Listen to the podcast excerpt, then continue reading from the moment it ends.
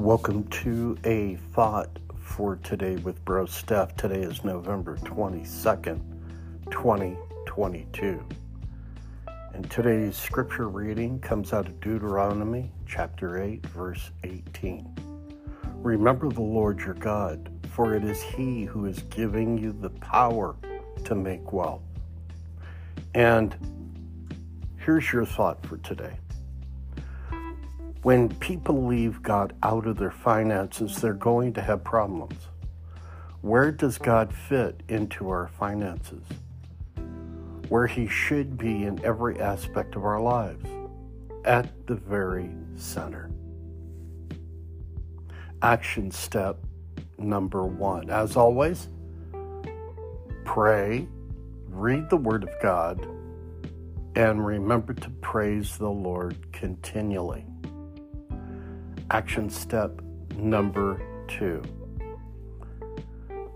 God should be involved in every aspect of our lives, just not finances, just not prayer, just not family problems, just not financial issues, worries, and concerns, or even the good things that happen to us. He should be involved in everything that goes on in our lives. The reason for this is Jesus died for our sins to set us free from the power that sin and death had over us and to grant us eternal life with Him forever. Because of that, how can we not go to Him with every concern that we have, every joy that we have, every happiness that we have, every problem that we have. He cares for us more than we understand.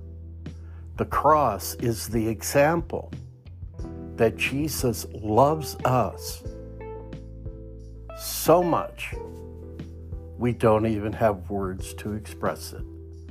So today, Go to the Lord.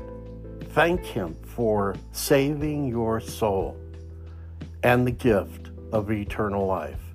And praise His name that He loves you and wants to know everything that's going on in your life, and He wants to help you through life's journey.